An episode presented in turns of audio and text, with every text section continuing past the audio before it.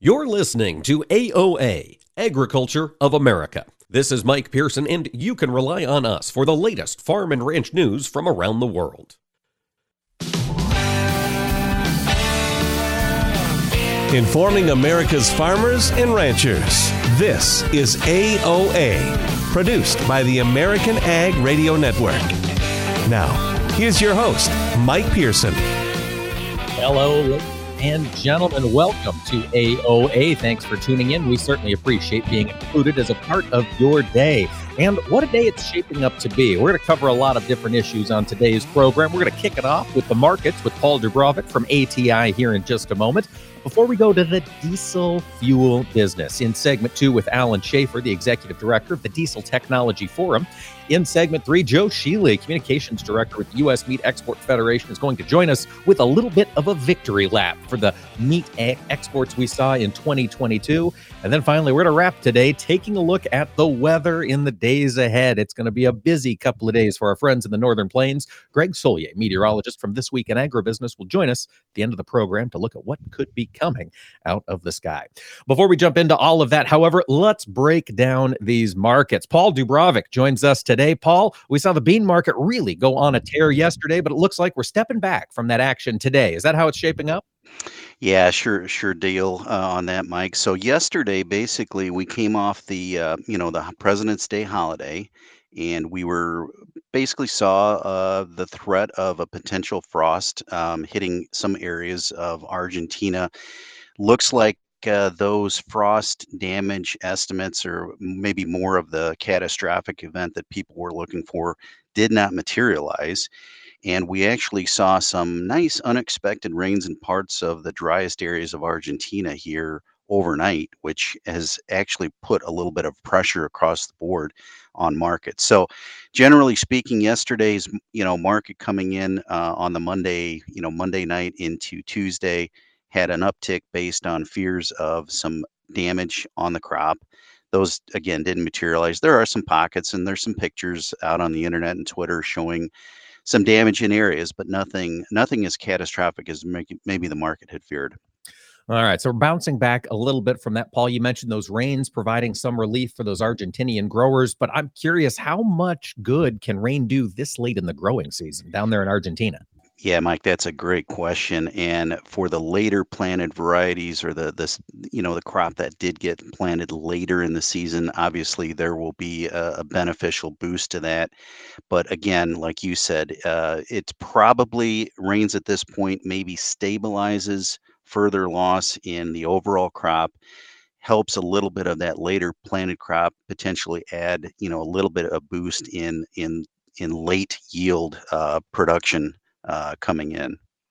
All right, so we've got those rains coming across South America. I imagine then, Paul, those have moved into Brazil where soybean harvest is underway. Have we heard what progress looks like in that country? Sure. Brazil bean harvest right now is running somewhere between 23 and 25% as of the end of last week. Um, that's down from about 33% last year. So the good thing is, is the crop is getting harvested um, maybe a slightly slower than last year. The bigger issue is going to be coming in, Mike, is how does that affect that second season safrinha crop? And as of Thursday of last week, we had about 40% of that crop in the ground, which is off from 53% from last year. But feels like we will get harvest kind of rolling along and a little bit more uh, you know overall smooth fashion and, and maybe get the safrinha harvest or the, the safrinha planting uh, completed in, in due time Paul, that safrinha planting, you mentioned potentially as much as 40% done here this past week. Do we have a handle on how many acres those Brazilians are going to try to put in the ground here for that safrinha crop? It it looks like those acres are going to be slightly higher overall, but again, much like what happens here in the U.S., we got to kind of wait and see. I mean, effectively, we've got less than half the crop in the ground. Arguably, maybe we'll be up to slightly over half by the end of this week. So, generally speaking, acreage will be you know steady to slightly higher. Um, again, have to see what the west of the, uh, rest of the weather brings. That's what it's all about, Paul. But in the meantime, that old crop corn is watching that seven dollar mark, trading today at six seventy five and change. What are the odds that we could kiss that seven dollar level here before that safrinha crop matures? Well, the big question I think on that is going to be, you know, what do we see for export demand here for a while, and do we see any left hooks coming in? Um, the the Ukraine grain corridor uh, meetings are going to start sometime within the next oh, week to week to 10 days here. And so the question is going to be is does the UN uh, and the Russians and the Ukraine, when they sit down for the negotiations, do we extend the, the agreement? It looks like, by all indications right now, that's going to be done. Big question is going to be too, you know, do we see any left hooks also coming in? One one of the other side notes is it does look like we will see an interest rate, you know, quarter percent interest rate hike again, uh, potentially announced this week, which again would strengthen the U.S. dollar and, and probably be a little bearish U.S. commodity. So the market's been overall pretty flat, though, Mike, as I'm sure you've seen, and it just doesn't. Seems like whenever we get up into that 680 type level on the March, it seems to seems to just hold that cap and, and not want to reach above that. And Paul, you mentioned those left hooks. They have been coming fast and furious for the past three years here in the commodity markets. That inflation battle that the Fed is waging. You mentioned another quarter percent interest hike.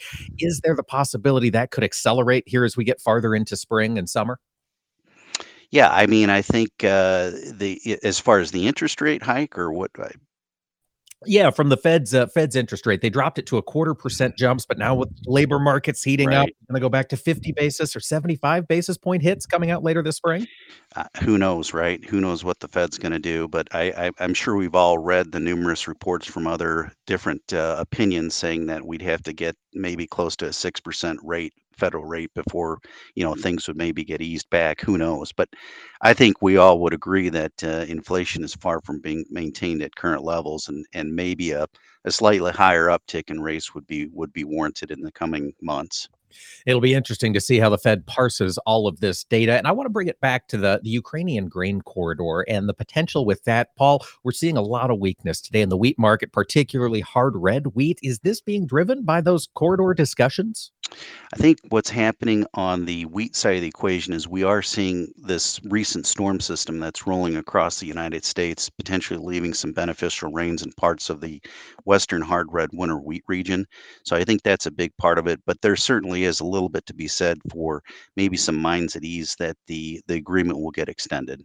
Okay, well that makes some sense, Paul. I did want before we let you go to jump into the protein sector just briefly. Saw a big rally in the hog markets yesterday. Today we're giving some of it back. What's developing there in the lean hog trade?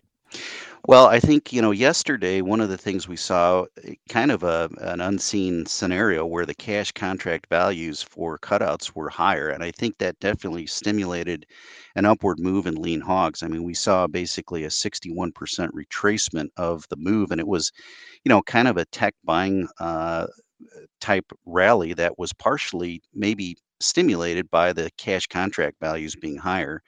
But you know, it is that time of the year, kind of that seasonal demand begins to kick in, where you know the weather gets a little bit better, and uh, you know people start uh, looking for opportunities for uh, to start the cookouts and and and whatnot. Noteworthy that the Ak and Dees uh, hogs actually traded at new contract highs yesterday. So you know, there's some opportunities out forward for some advantageous pricing opportunities if, if people are looking out that far forward. They sure are, folks. We've been talking with Paul Dubrovik from ATI. Paul, thank you so much for joining us today. And folks, stay tuned. More AOA coming up after this. Hi, this is Mike Pearson. You're listening to AOA, Agriculture of America. Don't go away. More AOA coming right up. Pride. It runs deep for those in agriculture, but that pride can also prevent farmers from asking for help when it's needed most. An injury, illness, or natural disaster is a heavy burden for any operation to bear. Farm Rescue is here to help shoulder that burden. We are a nonprofit organization helping farm families in crisis with free planting, haying, and harvesting assistance. There is no pride lost when it comes to Farm Rescue. Learn more at farmrescue.org. Welcome to the 2023 Corn Sprint. Corn is in the blocks and ready to run. Biopath and PowerCoat plants with a strong start to take the lead. Fueled by Mosaic biological fertilizer complements for maximum performance and better nutrient uptake. We're seeing a strong return on fertilizer investment in this sprint. Biopath and PowerCoat corn just continue to grow ahead. Improve your corn's nutrient use with Mosaic Biologicals. For corn that stays on track in the sprint, start training at cornsprint.com. Corn is native to the American continents and was unknown to the rest of humanity until Columbus arrived in the New World in the 15th century. It took less than 100 years after Columbus's discovery for corn to be introduced to farmers in Asia, Africa, Europe, and the Pacific Islands. After wheat and rice, corn is the third most cultivated crop in the world. The four nations that purchase the most corn from the United States are Mexico and Colombia, who use it as a food ingredient, and Japan and South Korea, who buy it mainly for animal feed. Around one third of the corn grown in the United States is eaten by livestock, another third is used in the production of ethanol fuel, and the rest is either consumed by humans, exported to other nations, or used industrially. Now, that sweet corn, that's the variety that most Americans grill or boil for cookouts or just eat straight out of a can with a spoon, accounts for just 1% of all corn grown in the United States. These farm facts brought to you by the American Ag Network.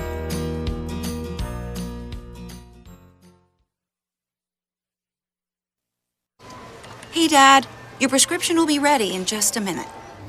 Hey, Dad, your laundry will be ready in just a minute. Dad, your lunch will be ready in just a minute. Hey, honey, why don't you take a minute? When you help care for a loved one, you give them as much time as you can, making sure they're safe and comfortable. But it's just as important that you take some time for yourself. At AARP, we can help with information and useful tips on how you can maintain a healthy life balance, care for your own physical and mental well being, and manage the challenges of caring for a loved one. Because the better care you take of yourself, the better care you can provide for your loved one.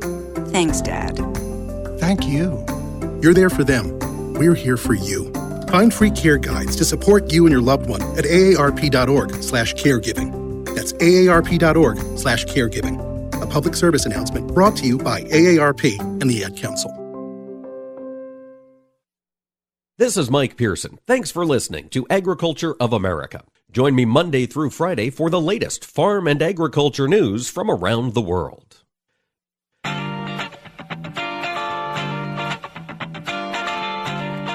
Information farmers and ranchers need to know. AOA. Now back to Mike Pearson.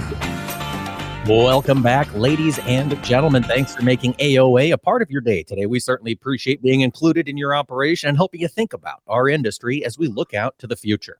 And as we look out to the future, one of the next things to be upon us as an industry will be spring planting time, and we are going to be fueling up machinery across this country with diesel fuel to get that crop in the ground. So I figured this might be a great time to check in on the health of the diesel industry. Joining us for an update, we are speaking next with Allen Schaeffer. He's the executive director of the Diesel Technology Forum. They've been doing some work assessing how the American people are feeling about this fuel and planning for its future. Allen, thank you so much for joining us today.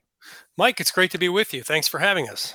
Before we dive into the future of diesel technology, Allen, could you give us an update? What is the Diesel Technology Forum? Who all are you working with, and what are you trying to do out there in the world of policy? Sure thing. Well, this is our 23rd year, and the forum was established as a way to educate folks about all the great things happening to diesel technology, how it works today, and what it looks like for the future. So, we've been talking about the economic of importance of diesel to different sectors in the global economy, and the ag sector is right on the top of that list. Um, in addition to construction, goods movement, uh, power generation, marine, rail, freight transport, uh, I think folks really uh, understand and sometimes take for granted, frankly, that diesel is really the lifeblood of our global economy. And the ag sector, uh, more than two thirds of all the largest machines and equipment out there are, are powered by diesel. And uh, that's a trend we expect to continue well into the future. You know, that's a really good point. This is a train that we expect to continue into the future. Allen, if we could spend just a moment, what is it about diesel, that that fuels technology, so to speak, that makes it so valuable in today's modern age? Well, it's all about the about the power density that uh, this technology delivers. And diesel fuel has about 10 to 12 percent more energy per gallon than gasoline, and the diesel engine burns that fuel much more efficiently. Uh, so that's why we see large machines and equipment uh, using diesel because they can do more work with less fuel, and that means fewer emissions for uh, for our environment as well. Okay, so that's where the diesel comes in. It certainly has a home in, in heavy usage environments, and we see that continuing. But of course, we also see a policy push towards electric vehicles, reducing carbon impact on the environment.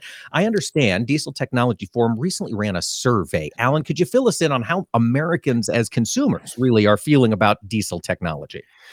Sure thing, Mike. You know, we we know, uh, all of us know, and particularly farmers. Um, you know, the climate's changing. You're you're seeing it every day. You're living it every day.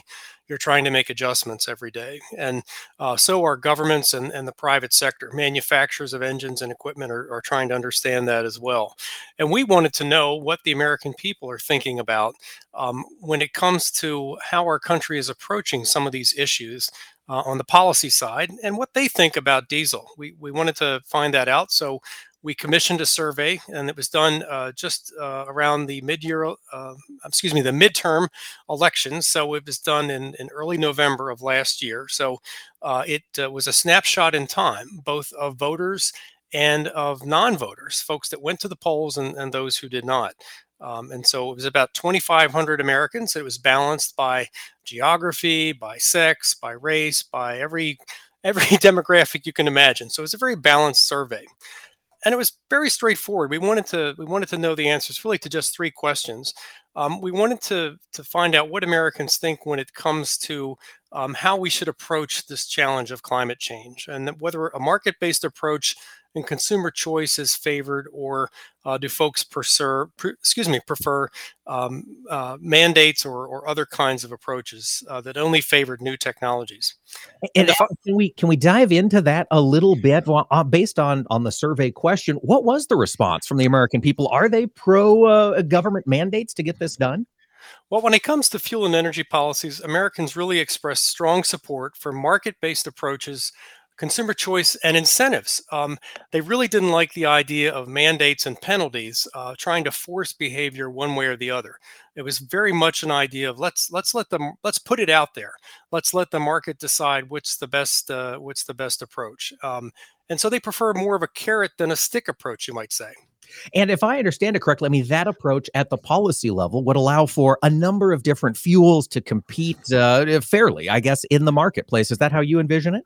That's that's exactly right, and that that is what is what is trying to happen today to some extent. I think there is uh, an effort really to though put the finger on the scale, so to speak, favoring uh, one or more technologies over others. And I think that survey or this survey, you know, highlights why that may not be the best best approach that that Americans support. All right, let's turn the focus to climate change. Of course, around the midterm election time period, that was on everybody's mind. I understand you asked folks about dealing with climate change. What was the uh, what was the consensus there? We did. We gave them three three choices and asked, who are you most like? Um, are you like a group that says we should only invest in fuels and technologies that are zero carbon emissions today, like 100% electric vehicles? And that means there should be no more investment in uh, fossil fuels or internal combustion engines. And 19% of the people agreed with that. Uh, that best described them. Um, other categories, though, thought we should invest only in making the fuels and technologies we have today work better and be more efficient. Um, and they were concerned about uh, dependence on new fuels and technologies because they're so far out in the future and have too many uncertainties. 22% felt that way. And then the last group that folks associated with, and this is where the majority landed, uh, 60% of the respondents thought we should do both. And that means making the fuels and technologies we have today work better, like diesel, and also focus on the fuels and technologies that are zero emissions, like electric, all electric, and, and hydrogen, and dimethyl ether, and all these other new fuels and technologies that might play a role in the future. So Americans want to see, you know, um, let's do both. Let's make the fuels and technologies we have today work better, but sure, let's invest in the future and see where that takes us. You know, as an industry, the diesel business is sort of doing both right now. We're seeing that investment in cleaner, renewable diesel. Can you talk to us about how that's developing as an industry? Are we seeing that supply continue to increase? So important, Mike. Renewable fuels and and uh, biodiesel and uh, unique blends of biodiesel and and renewable diesel are really critical to the future uh, and the sustainability of the internal combustion engine. And we asked Americans about that and what do they think point blank about diesel engines and climate change. And 18% of the respondents said, you know, they're they're part of the major part of the problem and we should move away from them no matter what, even if they're the best choice for particular use. But the majority of respondents, and this is where we get to 82% of the people, thought that diesel engines should continue to play a major role in the future, and particularly if they were using renewable fuels. Um, and so I think that uh, that bodes pretty well with what's happening in uh, in in the ag sector. I know that uh, we have uh, tremendous support in in the agricultural community for uh, for biodiesel for a long time. A lot of ground has been plowed there, and now we're just seeing that explode with greater volumes and, and hope for the future. And the diesel engine is really a technology that's straddling where we are today and and where we want to go in the future with uh, with cleaner, lower emissions, low carbon technology. The diesel can deliver both, and renewable fuels are a key part of that. Allen, to that end, diesel engines delivering both as you look out over the next, say, five to 10 years, as we continue to have this energy source discussion, what sort of policy issues are in the way for diesel engine manufacturers or the diesel fuel industry as a whole? Well, I think manufacturers are clearly committed to uh, helping uh, meet the challenge of climate change. And they're, in addition to making the diesel engines we have today more efficient and lower in emissions, they're also looking to bring on new technologies and think about ways to combine things like hybrid um, technologies, uh, battery powering some components on a tractor or an implement and downsizing the diesel engine maybe. Um, and so those kind of strategies are, are, are popping up all over the place. And we do see manufacturers looking for uh, and investing in uh, some all electric solutions in some applications. Um, but ag sector, particularly large acreage, um, heavy heavy use, um, it's going to be very difficult to find a suitable replacement for diesel, and particularly in the near term. So that's why keeping to make the diesel engine more efficient and, and better for farmers is is really key to helping solve this climate challenge. It certainly is, especially as these discussions begin with a new Congress in Washington, D.C. Allen, if we've got listeners who, well, a lot of our listeners, of course, use diesel fuel day in and day out, if they want to keep up to speed with the technology and the policy focus of the diesel engine industry, can you tell us where we can learn more from the Diesel Technology Forum?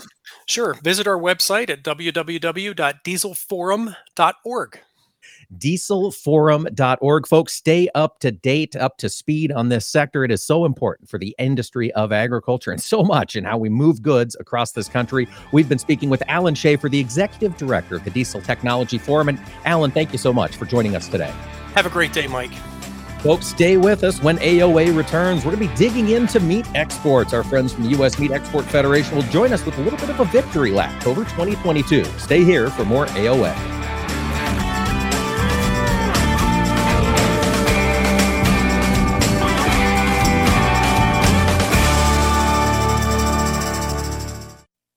Hi, this is Mike Pearson. You're listening to AOA, Agriculture of America. Don't go away, more AOA coming right up. I've been farming my whole life. I don't need somebody to come out here and state the obvious. I don't need anybody to explain my farm to me. My local co op works with CHS, and they know what I need when I need it. A global network of support, local expertise, and valuable market options. We need a co op that's here for us. So we can own every day. When you're an owner of a local cooperative connected to CHS, you get local expertise, a proven efficient supply chain, and global market access. Learn more at cooperativeownership.com. Young farmers don't listen to the radio, right? Wrong. In a recent survey, 74% of young producers said they get their most important agricultural information from their trusted farm radio station. Surprised? Don't be. If you think about it, it makes perfect sense. Radio is the perfect companion because it goes with you everywhere. Whether you're in the shop, on the combine, or in the truck, farm radio is right there with you. This message brought to you by the National Association of Farm Broadcasting. You're listening to AOA for the American Ag Network. I'm Jesse Allen reporting. As we take a look at the market trade on Wednesday, Kansas City wheat is leading the losses with moderate losses seen in corn and soybeans. Wheat markets seeing pressure in KC wheat with beneficial moisture hitting winter wheat areas as we come out of dormancy. That crop has seen plenty of challenges, so a little bit of uh, beneficial rainfall could potentially help. There's more to come next week. We're seeing some rains falling in Texas and Oklahoma early on Wednesday. Seven day forecast promising more moderate precipitation as well for that dry, hard red winter wheat belt. Quartered soybeans down moderately as the uh, commodity markets really just faced uh, headwinds from outside markets overnight. That's continuing here this morning into our midday. Stock futures uh, attempting a modest bounce overnight following big losses Tuesday on re emerging economic worries, along with heightened geopolitical risks that are out there.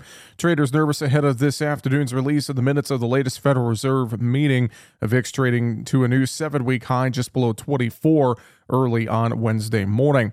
Crude oil has been uh, under a little bit of pressure, down around a dollar, around that 75.50 mark. Meantime, in livestock, cattle features relatively quiet, mixed trade there. We saw a little bit of activity in the north here early this week, but the bulk of cash cattle country trade going to be happening here later this week. Hogs, we saw lower cutouts on Tuesday. That's seemingly impacting the futures trade as we're seeing triple digit losses in the hog market as we work through this session. Overall, quarter beans anywhere from about three to seven lower in quartered soybeans, moderate losses in bean meal, bean oil. KC wheat's down around 20 cents. Chicago wheat, spring wheat down moderately. Mixed trading cattle with hogs down again, triple digits. Let's check the markets here on AOA for the American Ag Network. I'm Jesse Allen reporting. Through the years, you've really kept up with the times. You're on social media. Like, like, dislike, block. Maintained your health. 10,000 steps. I'm a beast. You even programmed your own smart home. In 10 minutes, remind me that I'm a genius. In 10 minutes, I'll remind you that you're a genius. If you can do all that, you can definitely save for retirement. Just go to aceyourretirement.org, a free online tool sponsored by AARP that can help you get on track with your retirement savings no matter your age. At aceyourretirement.org, you'll meet Avo, the friendly digital retirement coach, and in just three minutes, get personalized recommendations to help boost your retirement savings. They're easy to understand and work with your lifestyle. It's quick, easy, and free. Plus, it's brought to you by AARP, so you know they got your back. You are a genius. Take charge of your retirement. Go to aceyourretirement.org now. That's aceyourretirement.org. A message from AARP and the Ad Council. You're listening to AOA, Agriculture of America. This is Mike Pearson, and you can rely on us for the latest farm and ranch news from around the world.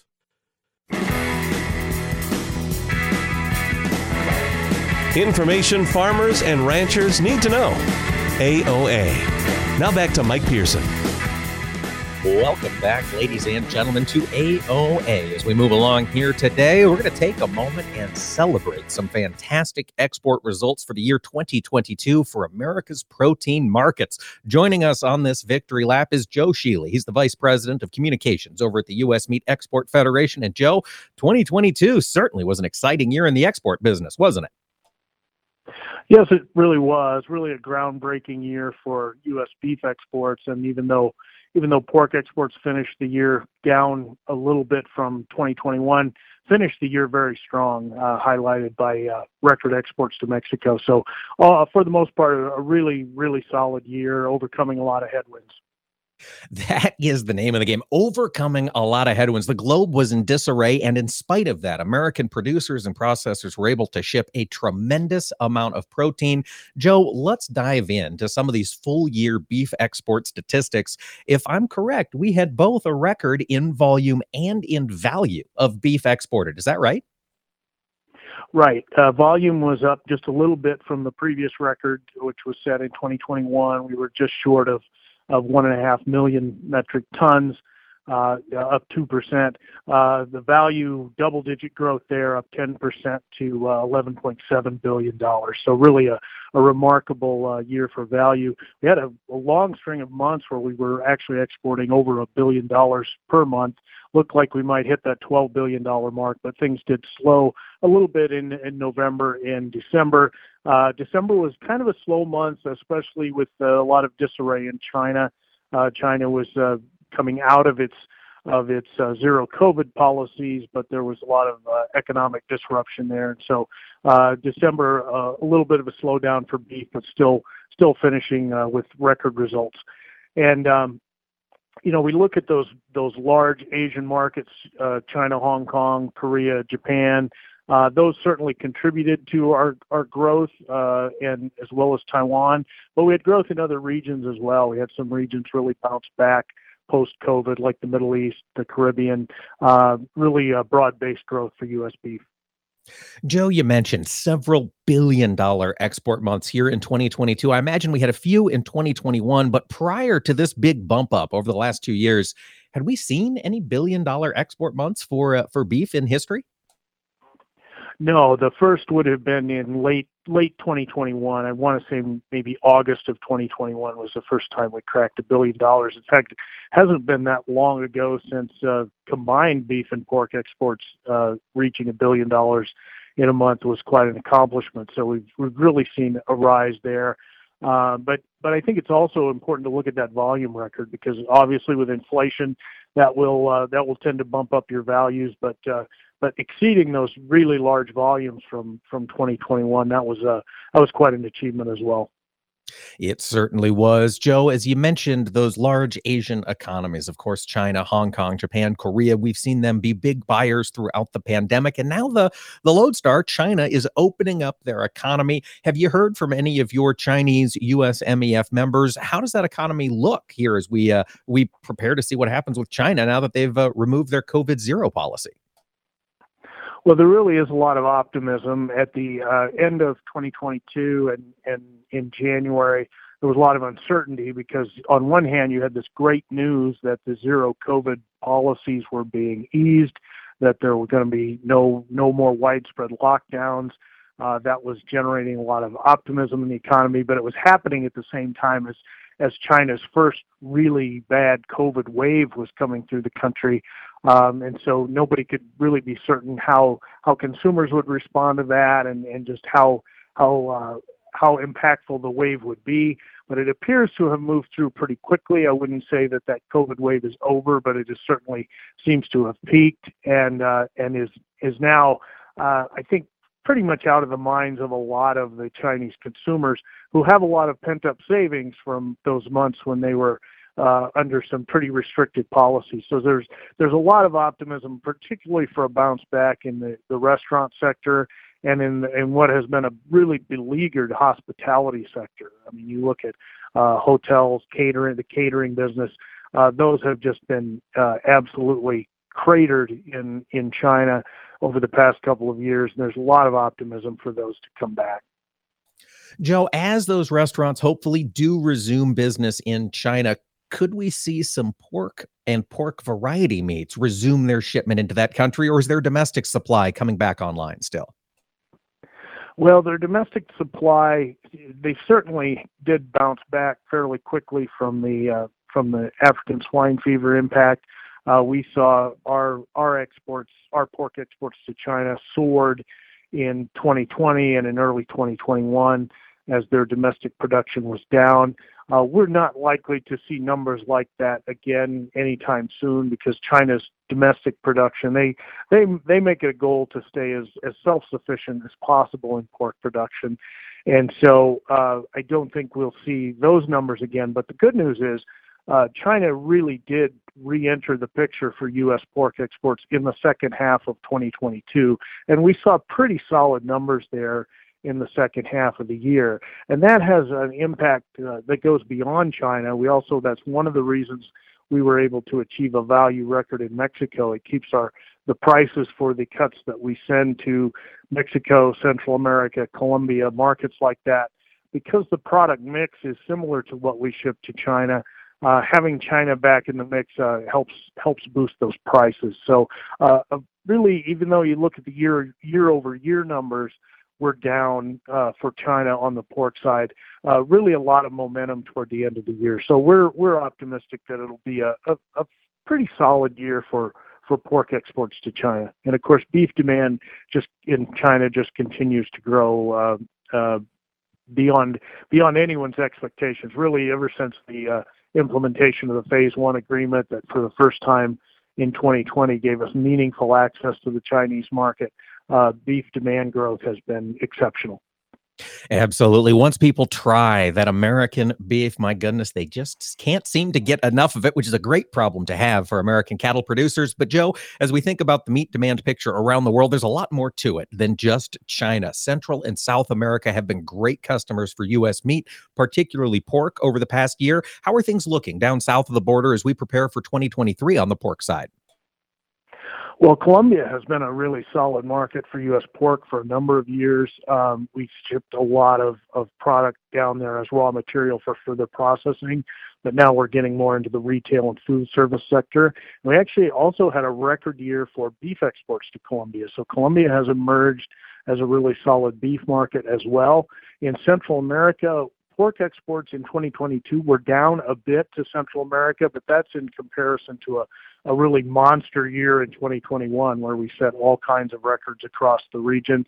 So still a pretty solid year in Central America. And in fact, pork exports to Central America set a value record in December. So they ended the year with a lot of of momentum there. And another market that has really come on strong for us on uh, both the beef and pork side is the Dominican Republic. That is just a, an exceptional growth in the DR. The, the pork export growth there has been driven in part by the African swine fever situation, but we've seen a lot of beef beef export growth there as well. And so we uh, the DR is a good example of a of a country that's really bounced back uh, remarkably well from COVID, seeing a lot of demand in the in the food service and the retail sectors there.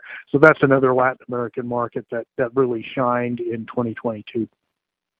There certainly is. Mexico, of course, huge jumps. Japan, a good buyer. Again, you mentioned the Caribbean and the Dominican Republic, that African swine fever interruption down there. Are we seeing that drive purchasing of pork from any other Central American or Caribbean country out of fear of ASF yet, Joe?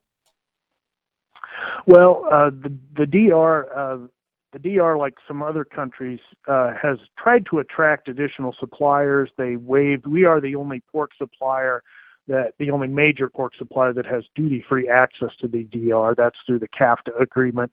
Um, so we, but we did see increased competition from Canadian and European pork. Uh, but the D, with the DR waiving import duties on their products in for part of 2022, but they really didn't see the impact on price that they had hoped to. So that decree has now expired, and so we we do have another tariff advantage there. And this this kind of underscores the importance of some of these some of these free trade agreements that, that have been around a while, and so we don't hear about them in the news very often. But this is a good example of where that CAFTA agreement really gives us a price advantage over, uh, say, uh, Canadian uh, and uh, and European and perhaps even Brazilian pork uh, in Latin America, is because we we do have duty free access across most of the region. Absolutely, Joe. To that end, are there any free trade discussions going on that USMEF is a part of or hopeful will be completed? Well, a, a couple of uh, negotiations that we're watching carefully the Indo Pacific Framework talks, uh, though there have been a couple of rounds of those talks. There are some potentially large markets there that we feel like we've had market access obstacles uh, to overcome. Indonesia sticks out as a as a market that we we feel has never really reached its full potential because of some of the market access obstacles there. Uh, the Philippines has very high tariffs. We'd like to see some tariff relief in the Philippines, and right now those Indo-Pacific talks are not focused on tariffs, but uh, but the Philippines has shown some willingness willingness the past couple of years to ease tariffs in an effort to fight inflation. And then Vietnam is another country that we uh, we definitely face some some disadvantages in. So those are talks that we that we certainly have our eye on. Absolutely. It'd be great to keep those places growing in their demand for U.S. protein. Folks, we've been talking with Joe Schuele, the Vice President of Communications at the U.S. Meat Export Federation. And Joe, thanks for joining us today. Thank you, Mike. Folks, stay with us. When AOA returns, meteorologist Greg Soulje will join us with a look at the winter storm coming in the days ahead. Stay here for more AOA. Hi, this is Mike Pearson. You're listening to AOA, Agriculture of America. Don't go away, more AOA coming right up. Vision loss is not something that you feel until it happens. Most people lose their vision from diseases like macular degeneration and glaucoma, not at birth. With macular degeneration, you lose your central vision. You have a blind spot right in the center of your face, so I can't actually see your face. So even that little circle in which I could see became a big blur. I was 65 when I first was diagnosed with glaucoma. There were no symptoms. I had no headaches. Three million Americans have glaucoma, and half don't even know it. 11 million people in the United States have macular degeneration. You lose mobility, independence, changes your entire life. So many eye disorders can be treated if caught early. My husband tells me that I have beautiful brown eyes, and I don't want to lose that. Make a plan today to get your eyes checked. Visit brightfocus.org to learn more. Nothing offers an opportunity to bond and give thanks quite like breaking bread together. This is especially true as we welcome our troops back home and keep those who are still stationed overseas in our hearts. Hi, I'm Gary Sinise. Since 2011, the Gary Sinise Foundation's Serving Heroes program has shown gratitude to our nation's defenders and their families by serving up nearly 500,000 hearty classic American meals at travel hubs and military locations. And now, together with our friends at Bob Evans Farms and their Our Farm Salutes program, we will help to provide even more meals nationwide, offering our defenders a taste of home and a feeling of togetherness around the table. Help us show America's gratitude through food and fellowship. Look for the Bob Evans Our Farm Salutes purple packaging at your grocery store and visit ourfarmsalutes.com to learn more. While we can never do enough to support the men and women who serve, together we can make a difference, bite by bite. Welcome to the 2023 Corn Sprint. Corn is in the blocks and ready to run. Biopath and Power Coat plants with a strong start to take the lead. Fueled by Mosaic biological fertilizer complements for maximum performance and better nutrient uptake. We're seeing a strong return on fertilizer investment in this sprint. Biopath and Power Coat corn just continue to grow ahead. Improve your corn's nutrient use with Mosaic biologicals. For corn that stays on track in the sprint, start training at cornsprint.com. What a great organization, helping families in need like ours. It's a godsend. When an unexpected crisis strikes, Farm Rescue is here to help. Assistance is available free of charge to farm families experiencing a major injury, illness, or natural disaster. Our volunteers and equipment are ready to spring into action with planting, haying, and harvest support.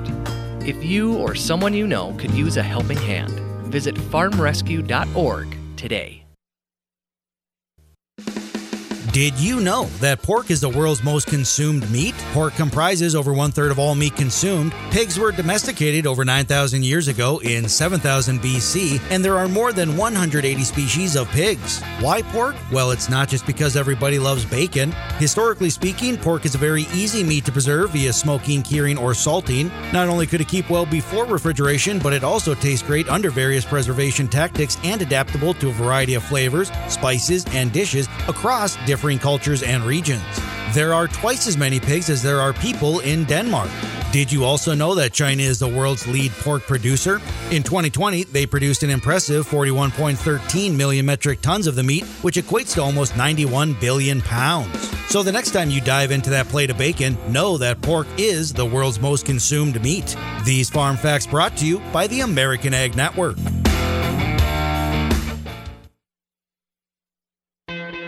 Hi, I'm news correspondent Bob Woodruff. In 2006, a roadside bomb struck the armored vehicle I was riding in while reporting from Iraq. I sustained a life threatening traumatic brain injury. The military term got your six means I have your back, and that day our service members had mine. During my recovery, I learned firsthand the challenges facing our service members who return home with injuries. While serving, their fellow service members always had their six. Now that they're home, it is our turn. We started the Bob Woodruff Foundation to make sure that the camaraderie and support they relied on in the military carries on, and we need you. Please join us as part of the Got Your Six initiative and help us be there for impacted veteran service members and their families. They've had our backs. It's time we have theirs. Learn more at gotyoursix.org. That's gotyoursix.org, using the number six. This is Mike Pearson. Thanks for listening to Agriculture of America. Join me Monday through Friday for the latest farm and agriculture news from around the world.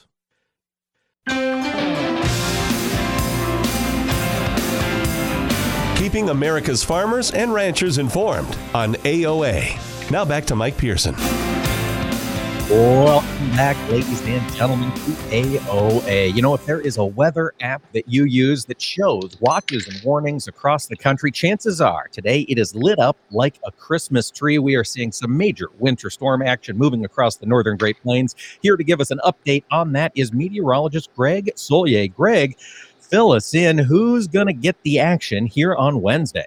Well, I don't know if we can all get this fit in in about a six or seven or eight minute uh, segment there, Mike, but we'll we'll do the best we can for you. Yeah, first of those winter weather advisories storm warnings, blizzard warnings, wind chill warnings, wind advisories, and I think ultimately even our uh, areas in the southern states probably going to be getting into some uh, severe thunderstorm or tornado watch related activities later on this afternoon and into the southeastern states. But they extend these warnings for winter storm issues from northern New England uh, back all the way into Big Sky country, and from there even parts of Idaho, then southward all the way into uh, sections of California northern Arizona, New Mexico, and into West Texas. Those West Texas, Oklahoma panhandle areas, uh, second or third time in as many days, just about high wind related issues there. So you name it, it comes down with everything but the kitchen sink. And I tell you, whenever you get these ranges of temperatures here, you get up towards Moose Jaw, Regina, 25 below on the current air temperature. And there are spots through the Canadian prairie that were down around 35 below actual air temperatures this morning. In contrast, it's a Springfield into the southern Corn Belt and uh, down towards the uh, Ozark Plateau. They are into the 60s this morning and already 70s into the Mississippi Valley Delta region. You get that compaction and range of temperatures. The winds are trying to balance out the atmosphere, surface and up aloft, and that's why you get at least one key ingredient to these impressive storm situations that play out across a wide area of the heartland. Absolutely, Greg. So, as that moisture and warm air collides with that ice cold Arctic air from Canada, it sounds like most of that moisture is going to get wrung out across central southern Minnesota, through Wisconsin and on into Michigan. How much snow could those folks anticipate over the next two or three days? Yeah, well, that's just the leading edge of this, uh, mind you, Mike, uh, and, and, it extends into areas of New England and the lower Great Lakes region already this morning. That's just a, this a little piece or wave or short wave, as we call it, the weather business, making its way in that boundary that you pointed out uh, so nicely. And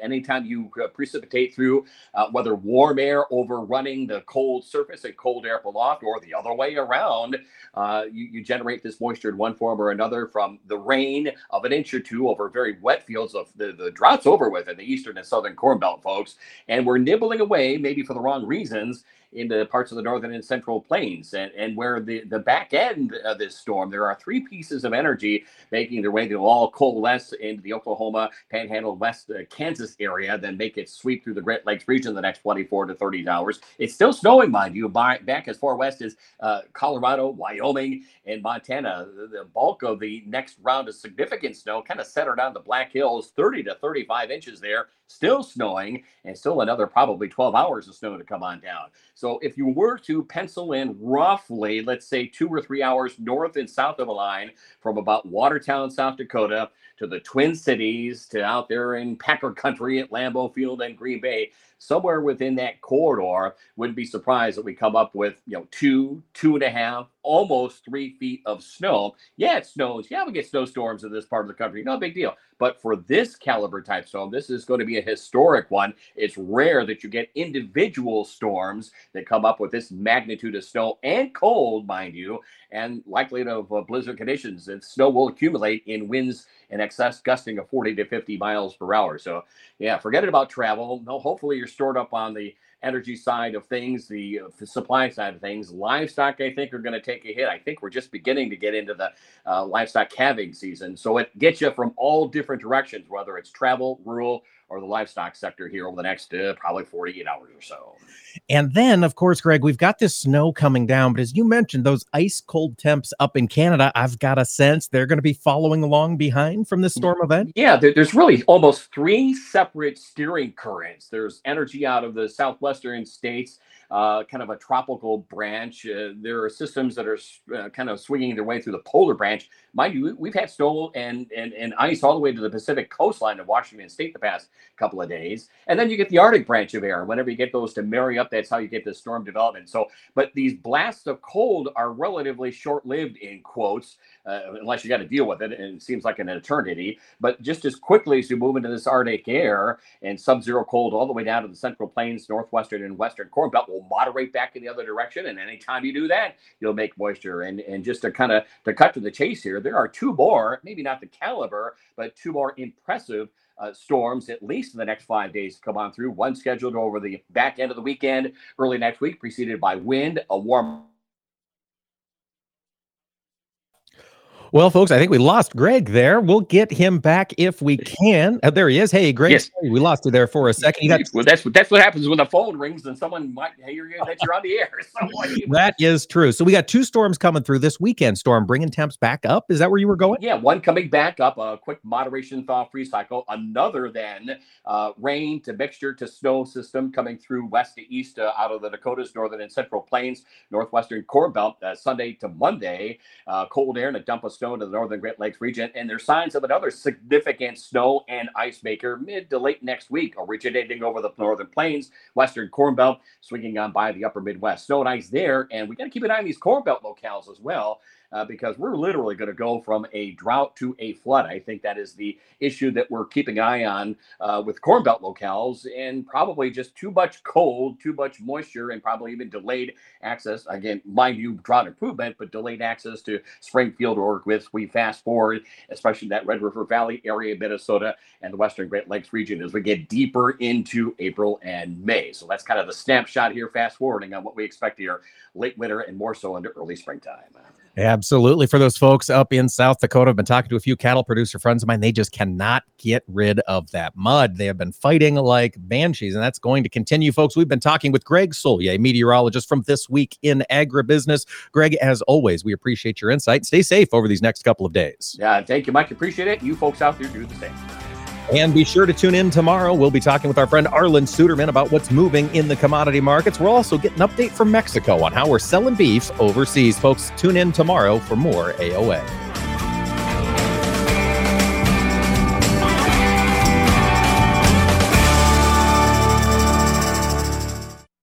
This is Mike Pearson. Thanks for listening to Agriculture of America. Join me Monday through Friday for the latest farm and agriculture news from around the world. As a farmer, I want a cooperative that's there for me. Not the other way around. A local co op that works for me and works with CHS. To connect me with local experts I know and trust. And put a global network of markets and supply at my fingertips. A co op that's here to help us. Own every day. When you're an owner of a local cooperative connected to CHS, you get local expertise, a proven efficient supply chain, and global market access. Learn more at cooperativeownership.com. Welcome to the 2023 Corn Sprint. Corn is in the blocks and ready to run. Biopath and Power Coat plants with a strong start to take the lead. Fueled by Mosaic biological fertilizer complements for maximum performance and better nutrient uptake. We're seeing a strong return on fertilizer investment in this sprint. Biopath and Power Coat corn just continue to grow ahead. Improve your corn's nutrient use with Mosaic biologicals. For corn that stays on track in the sprint, start training at cornsprint.com. Take a look under your bed. Find stuff under there? What about jobs? No? Now try your basement. There's a pair of overalls that overall you're not so into anymore. A perfectly good laptop that hasn't sat in your lap in months. And even more stuff, but still no jobs? Well, you really have both. See, stuff is defined as household articles considered as a group. Sometimes this stuff is no longer needed. Wait, no longer needed? That can't be right. Because remember those jobs you were looking for? Those are really needed, and they're the stuff inside your stuff. Even inside that winter coat that moved with you to Phoenix. Our job is to unlock those jobs, and it starts when you donate your stuff to your local Goodwill. Here's how we do it. When you donate to Goodwill, we sell your stuff to provide job training for people right here in your community.